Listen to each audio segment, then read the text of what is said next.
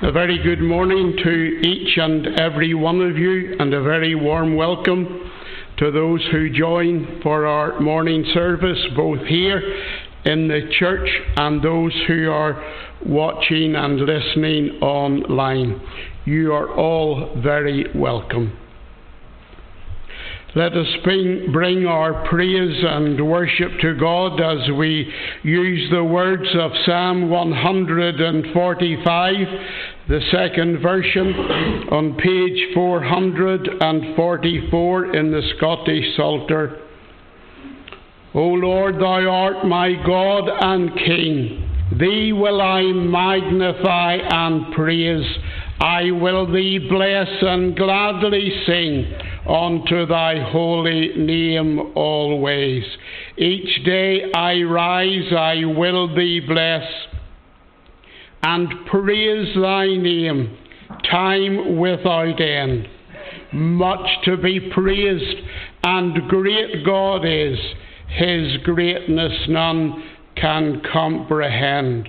The first eight verses of Psalm 145 O Lord, thou art my God and King.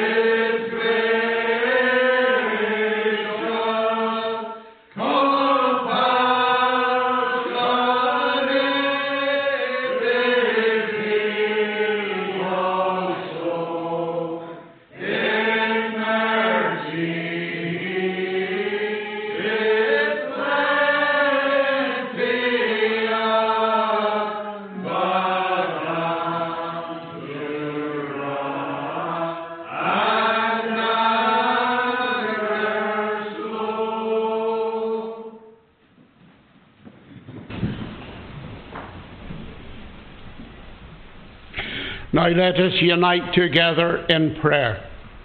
Let us pray. Almighty God, our loving Father in heaven, the Father of our Lord Jesus Christ, the Father of all mankind, we draw near to you today. We come with thanksgiving and praise upon our lips and in our hearts. We thank you for the privilege and the opportunity of worshipping you today. We thank you that we have this time in our diaries. We have this place in our community when we can come and worship you when we can draw near to you, listen to your voice to our hearts, and respond with all our being.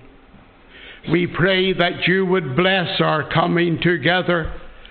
We ask, Lord, that you would speak into our hearts your word. Grant us to hear not just the voice of man, but to hear that still small voice of the ever living God. We give you praise and thanks for such a beautiful morning. We thank you for everything that surrounds us, that reminds us of your beauty and of your glory. We thank you for the yellow fields of the plants that we will use later on for our good.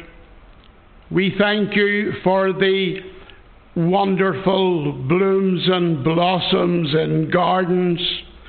We thank you for full leaves on the trees, and we pray that in our souls there might also be those signs of well being, those signs of spiritual growth. And we pray that to that end you would use this service and your word to speak to us, to quicken our spirits, to help us to really hunger and thirst after righteousness. Father, as we gather before you, we acknowledge our sin. We cannot come into your presence without being reminded that very often we have failed you. And we come humbly seeking your forgiveness, your pardon, asking for your peace to reign in our hearts Cleanse us from all our iniquities. Wash us afresh in the precious blood of the Lamb. Renew a right spirit within us. May we know today the joy, the full joy and the wonder of our great salvation. Be with us here. Be with those who attend online. Be with everywhere throughout our land where your word is proclaimed. Lord, follow with your rich blessing all that is said and done in your name. Accept of our thanks and tarry with us, for all that we ask is only in Jesus' name and only for his sake. Amen. Well, young people, nice to see you this morning. You're very welcome. And I'm delighted to be here with you such a beautiful Sunday morning. Nice to have the doors of the church open. We don't need to close them. And I want to thank your minister for the privilege and opportunity of conducting this service. But it hasn't always been a lovely summer's day like today. We had quite a stormy winter, very stormy on some days. A couple of very bad storms happened to us. Storm Eunice was the worst storm in Scotland for 30 years and it arrived here a few months ago on the 18th of February, causing widespread travel disruption, school closures, although maybe some children didn't mind that, and leaving thousands without power. I hope your home wasn't one that was affected. Lots of trees were felled by the wind. I noticed that not many were uprooted, some were, but many were snapped in two. Many, most of them, I think, were already dead. There was a very large tree opposite our home that came down I think in the early hours of Saturday morning. Thankfully, it didn't fall across the road, but it fell into a car park. And so on Monday, I went into Inverness and hired a chainsaw and began to cut it up. It was dead and it was dry and full of woodworm but it was great for the fires in our wood burning stove, and it kept Alistair happy. Cleaning the chimney with good burning wood. Its roots are still in the ground, but they're as dead as dodo. Roots are so important if you see a tree or indeed a plant, a bush, that is beginning to die, it's a sure sign something is wrong with the roots. In the book of Job in the Old Testament, there is hope of a tree, it says, if it be cut down, that it will sprout again and that its new shoots will not fail. And already this year I have seen that happen in a tree that has been cut down and it has begun to sprout again, and there are shoots that are coming up. Signs that the roots are healthy. As I said, roots are very important. And the roots of our Christian faith are in the finished work of our Lord Jesus Christ. That's where we should be grounded, where our faith must rest in Jesus Christ. All that He is, all that He said, all that He has done. And I ask you this morning, young and old, are your roots firmly in Jesus Christ? We join together to sing Psalm 103 on page 369, the first seven verses. O thou my soul, bless God the Lord, and all that in me is, be stirred up his holy name to magnify and bless. Bless, O my soul, the Lord thy God, and not forgetful be of all his gracious benefits he hath bestowed on thee. O thou my soul.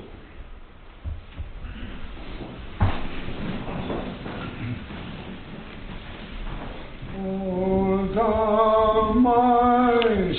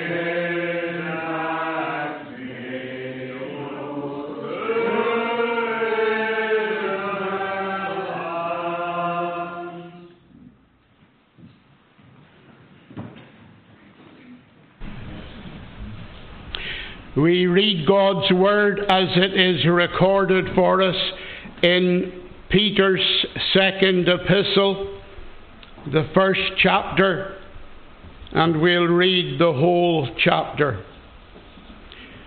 Second letter of Peter, chapter 1. Let us attend to the Word of God. Simon Peter, a servant and apostle of Jesus Christ, to those who have obtained a faith of equal standing with ours by the righteousness of our God and Saviour, Jesus Christ. May grace and peace be multiplied to you in the knowledge of God and of Jesus our Lord. His divine power has granted to us all things that pertain to life and godliness through the knowledge of Him who called us to His own glory and excellence, by which He has granted to us His precious and very great promises so that through them you may become partakers of the divine nature, having escaped from the corruption that is in the world because of sinful desires. For this very reason, make every effort to supplement your faith with virtue, and virtue with knowledge and knowledge with self control, and self control with steadfastness, and steadfastness with godliness, and godliness with brotherly affection, and brotherly affection with love. For if these qualities are yours and are increasing, they keep you from being ineffective or unfruitful in the knowledge of our Lord Jesus Christ. For whoever lacks these qualities is so nearsighted that he is blind, having forgotten that he was cleansed from his former sins. Therefore, brothers, be all the more diligent to confirm your calling and election. For if you practice these qualities, you will never fail. For in this way there will be richly provided for you an entrance into the eternal kingdom of our Lord and Saviour Jesus Christ. Therefore, I intend always to remind you of these qualities, though you know them and are established in the truth that you have. I think it right, as long as I am in this body, to stir you up by way of reminder, since I know that the putting on of my body will be soon, as our Lord Jesus Christ made clear to me. And I will make every effort so that after my departure you may be able at any time to recall these things. For we did not follow cleverly devised myths when we made known to you the power and coming of our Lord Jesus Christ, but we were eyewitnesses of his majesty. For when he received honour and glory from God the Father, and the voice was borne to him by the majestic glory, This is my beloved Son with whom I am well pleased. We ourselves heard this very voice borne from heaven, for we were with him on the holy mountain. And we have the prophetic word more fully confirmed, to which you will do well to pay attention as to a lamp shining in a dark place until the day dawns and the morning star rises in your hearts, knowing this first of all, that no prophecy of Scripture comes from someone's own interpretation, for no prophecy was ever produced by the will of man, but men spoke from God as they were carried along by the Holy Spirit. Amen. And we look to the Lord to follow with His blessing this reading of His Word.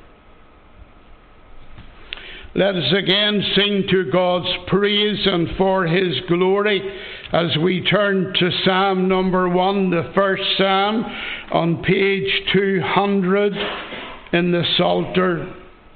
That man hath perfect blessedness who walketh not astray in counsel of ungodly men, nor stands in sinners' way. That man hath perfect blessedness.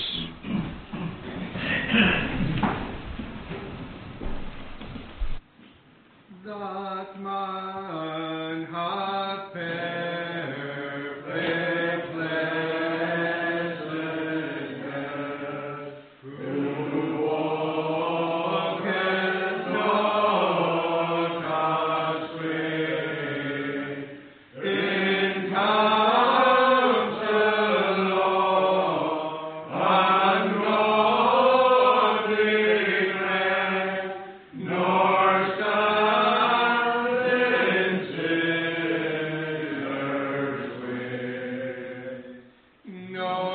Spirit.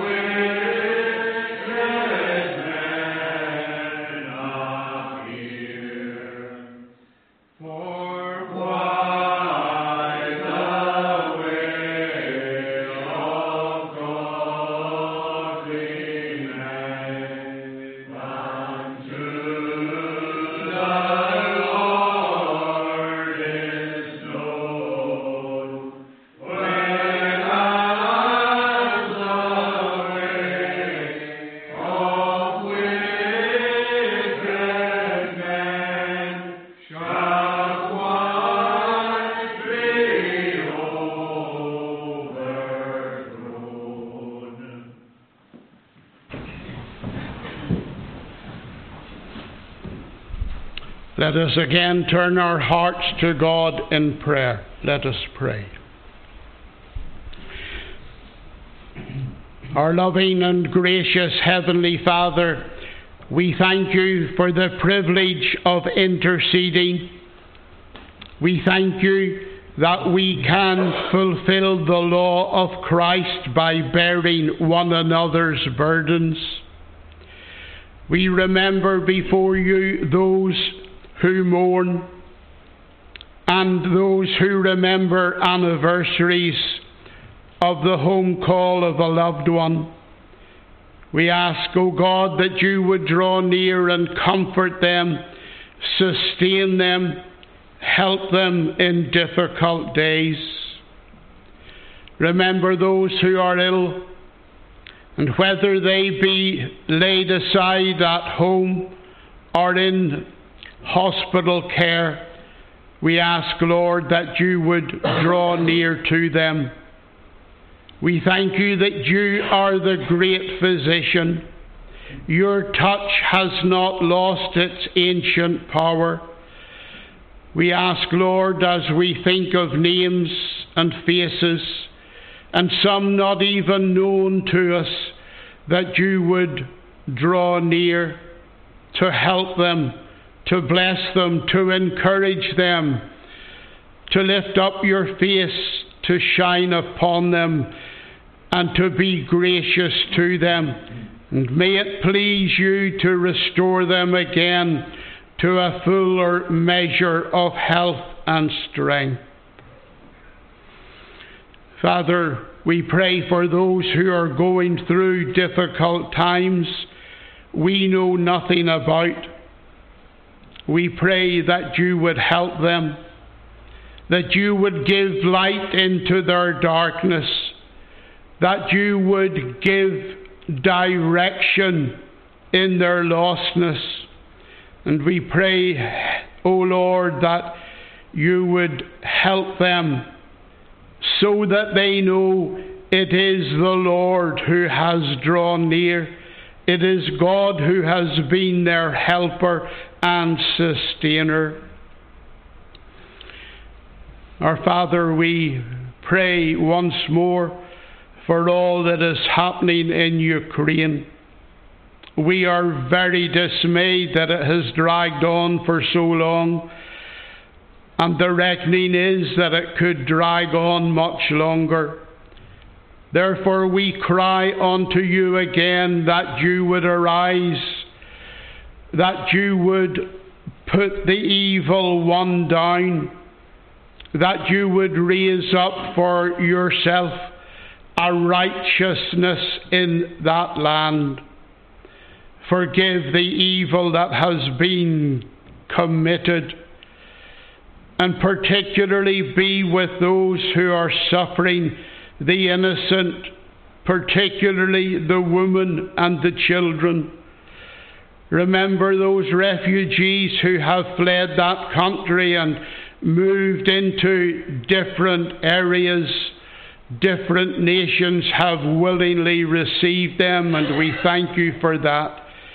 May they soon settle in and feel that they are valued, that they are wanted. Our Father, we ask your blessing upon us as we turn to your word. Oh, come and meet with us afresh. Shine light, divine light, upon the scripture page. Take your word, apply it by your Holy Spirit to everyone who hears, and magnify your name for we pray in the name of our Lord Jesus Christ. Amen.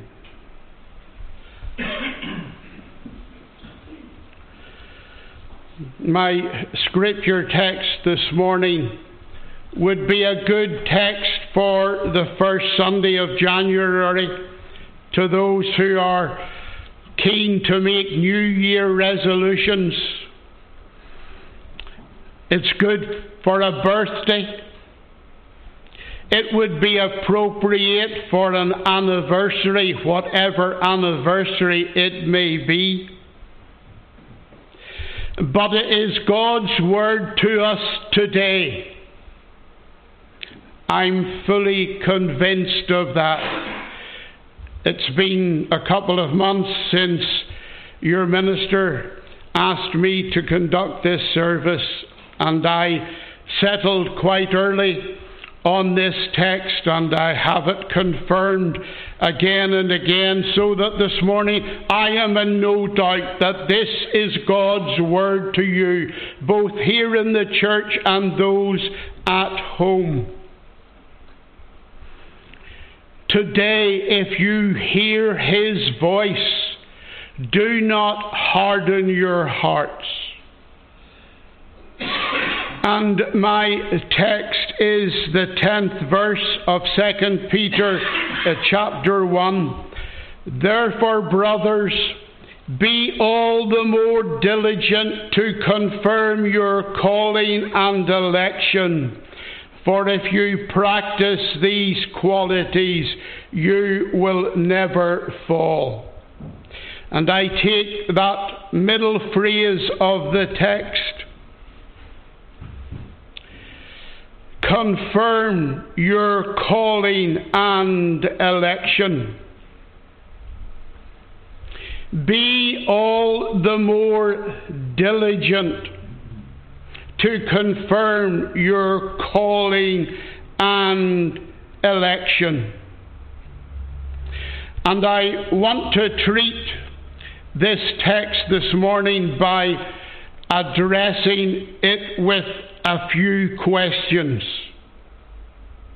And first of all, the question is Is there really a need to do this? If God, by His wonderful grace, has called us to Himself, if our calling is all of grace, and it certainly is, then is there anything for us to do? If we had no input before the unmistakable call of God came to us, are we then to have an input into God's working in our souls after we have responded to that divine call? If in the great mercy of God we have been elected by God, is it necessary for us to make our calling and election sure? Are we to confirm it? If salvation is all of grace and none of works, if God's election is sure, then why do we need to confirm it? Why do we need to make it sure? Wherein is our assurance of salvation? Romans 8 29 and 30. For those God foreknew, he also predestined to be conformed to the likeness of his Son, that he might be the firstborn among many brothers. And those he predestined, he also called. Those he called, he also justified. Those he justified, he also glorified. So, why then does Peter say in verse 10, Be all the more diligent to confirm your calling and election? Basically, 2 Peter teaches that the elect whose salvation is sure, as we have just read from Romans 8, will show evidence of their election by continuing to believe in Christ, manifesting good works consistent with their salvation. Peter is writing to those who have a faith like his. He says that in the first verse to those who have obtained a faith of equal standing with ours. He is writing to the church, to fellow believers. He says in verses 3 and 4 God's divine power has given us everything we need for life and godliness through our knowledge of Him who called us by His own glory and goodness. Through these He has given us His very great and precious promises, so that through them we may participate in the divine nature and escape the corruption in the world caused by evil desires. True Christians, true born again, Bible believing Christians have everything they need for life and godliness. We have been empowered by the Holy Spirit to godly living. And this is the true state of the elect. So, to answer the first question, is it really necessary to do this? To confirm our calling and election?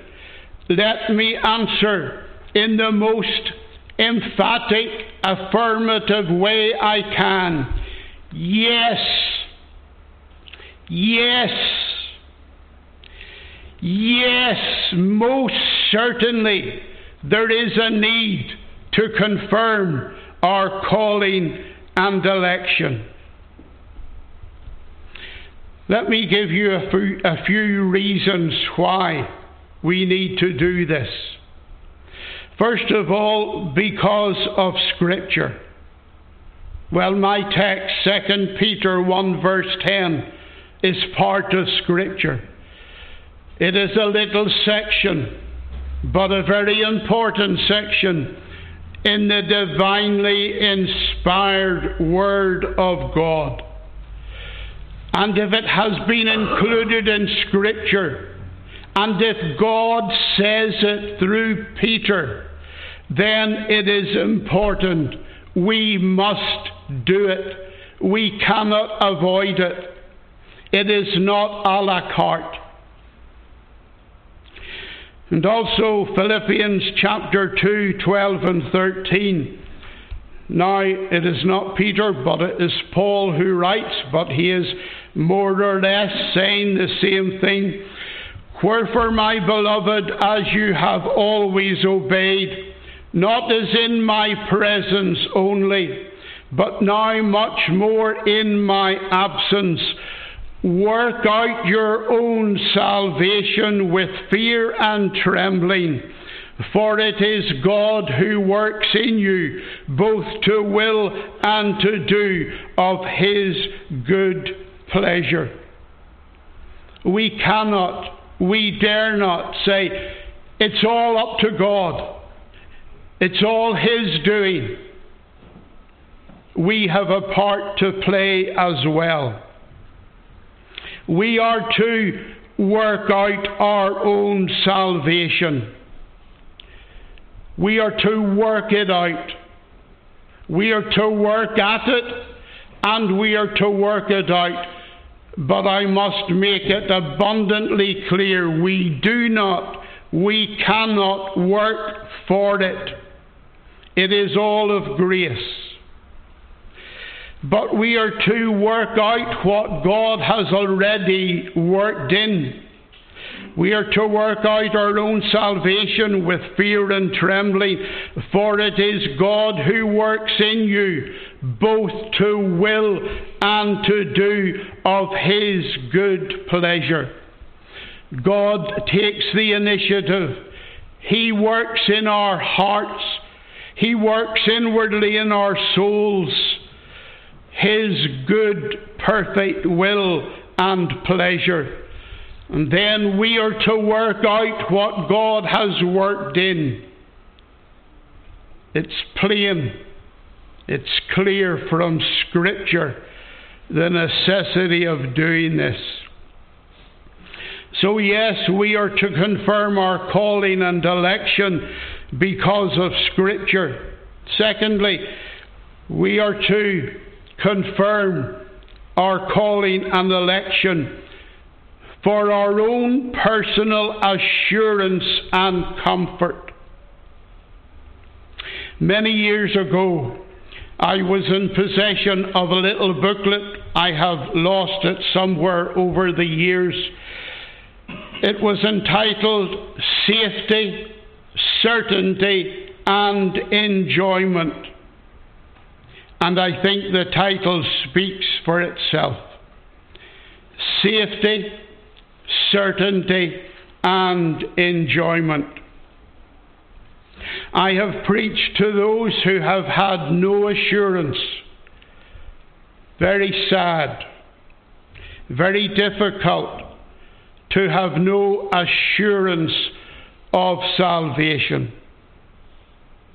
I have counseled and prayed with those who have lacked peace with God. I trust I was able to help them. My own dear mother, as a newly converted Christian, had no assurance of salvation. There's no doubt that she was saved, but she just did not have the assurance. She was converted in the 1920s through the ministry of the renowned Ulster evangelist, the Reverend W.P. Nicholson. But she had no assurance. And she was advised by somebody, I don't know who, to go down and see Mr. and Mrs. Moore, an elderly, godly couple who ran a local post office. It was about 10 minutes' walk from her home. And she went down to see them and told them as she went in the door, they went to usher her into the post office. One door was the post office, the other door was their sitting room. She said, No, I'm, I'm not here in post office business. I want to speak to you about assurance of salvation. And they talked with her and at some point, Mr. Muir, Muir must have read verses from 1 John chapter 3, the first three verses.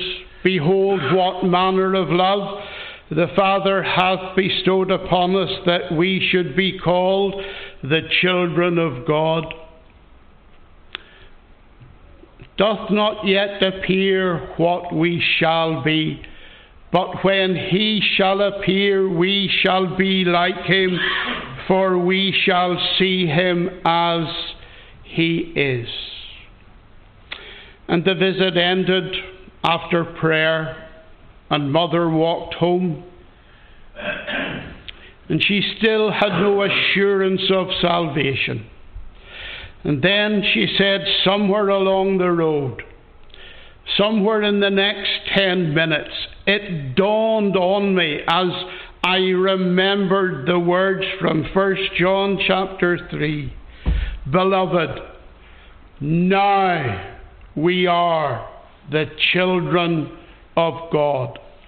And assurance flooded her soul, and from that day forth she never ever doubted that she was saved. God wants every one of His true, genuine, born again children to have assurance of salvation. 1 John 1 verse 4 These things we write to you that your joy may be full. Chapter 5 and verse 13 these things, says John, I have written to you that believe on the name of the Son of God, that you may know that you have eternal life, and that you may believe on the name of the Son of God. John chapter 5 and verse 24 was a favourite text of my maternal grandfather. Verily, verily, I say unto you, he that hears my word and believes on him that sent me has everlasting life and shall not come into condemnation, but is passed from death unto life. We are to confirm our calling and election because of Scripture for our own peace of mind, for our own comfort. Thirdly, not only can we be sure, but God Himself wants us to be certain of our calling and election. God desires that everyone, without exception, every one of His people have a certainty about their calling and election. It is not being presumptuous. In fact, it is God honouring. John 20 and verse 31 But these are written that you might believe that Jesus is the Christ, the Son of God, and that believing you might have life through His name. If you think you're saved, but you're not sure, if you have confessed Jesus as your Lord, but sometimes you doubt, well then think of these scriptures. Turn afresh to Jesus. Turn once more to His Word. Claim the precious promises of God. And believe what Jesus has done for you and claim the certainty of your calling and election. So, to finish with my first question, yes, oh yes, dearly beloved, there is most certainly a real need to make our calling and election sure. Second question is this then, how do we do it? How do we confirm our calling and election? First of all, by having a clear understanding of it. Our calling and election the same? No, they are distinctly different, although they are quite often linked together. Calling and election. It may be helpful for you, it certainly will be helpful for me if I take the reverse order and deal with election first. Election took place in eternity past before the foundations of this earth were laid, certainly long before any of the elect were ever born, the election of believers took place. We read in Ephesians, Ephesians chapter 1 Ephesians 1, verses 3 to 6.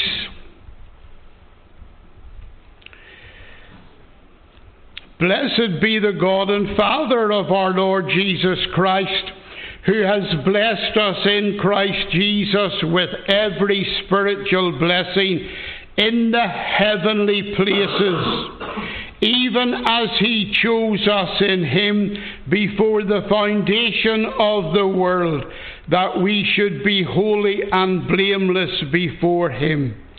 In love, he predestined us for adoption as sons through Jesus Christ, according to the purpose of his will, to the praise of his glory to the praise of his glorious grace with which he has blessed us in the beloved. Two important things to remember here. Election took place in heavenly places. It was decided in heaven who would be the elect. It's not something for earth, it's not something for time. Election took place in heaven, in eternity, before the earth ever was. And it is something that took place not just in heaven but in eternity past. So it's already been accomplished, it's already been decided election. But then if we move to calling, the calling has to do with time and with earth. It is something we respond to. The Holy Spirit in time on earth calls the elect, calls to the Lord. And it is our response to respond to that call. This is another way in which we make our calling and election sure. I've already read from Romans chapter 8, and uh, I'll not take time uh, to read it again, but the scripture is clear that the Holy Spirit calls Christ's people, calling them to respond to their election.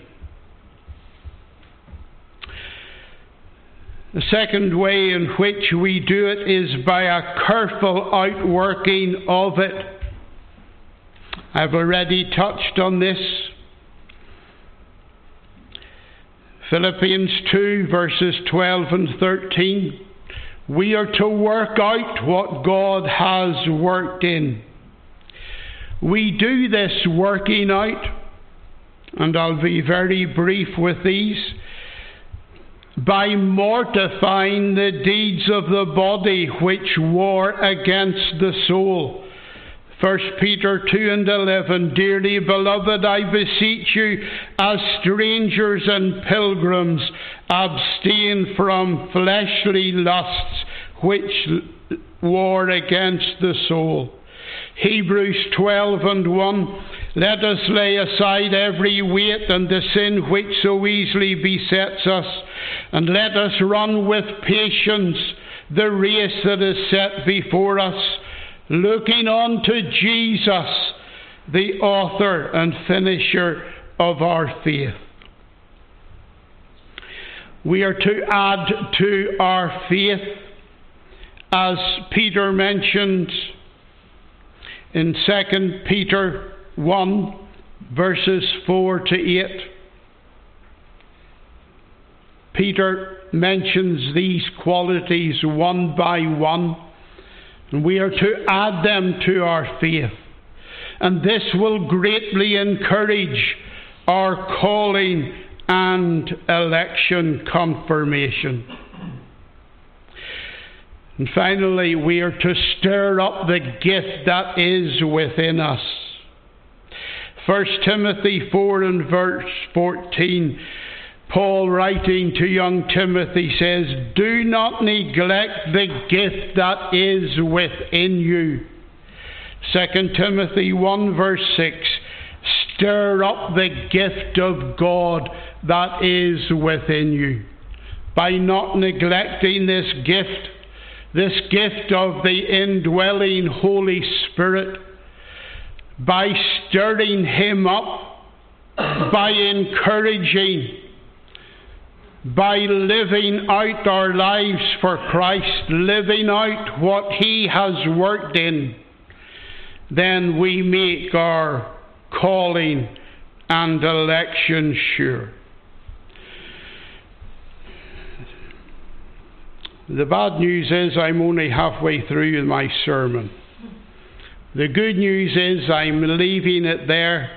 We'll be taking up the rest at this evening service. I encourage you, please, if you can, to come along and hear the remainder of this most vital and important subject. But whether you're here this evening or not, let me just re emphasize again the necessity and the importance of being decisive for Christ and for yourself by confirming your calling and election. Amen. Our closing psalm is Psalm 125 on page 419. Psalm 125 in the Scottish Psalter. They in the Lord that firmly trust shall be like Zion Hill, which at no time can be removed, but standeth ever still. As round about Jerusalem the mountains stand alway, the Lord his folk doth compass so from henceforth and for a. Psalm 125 They in the Lord that firmly trust.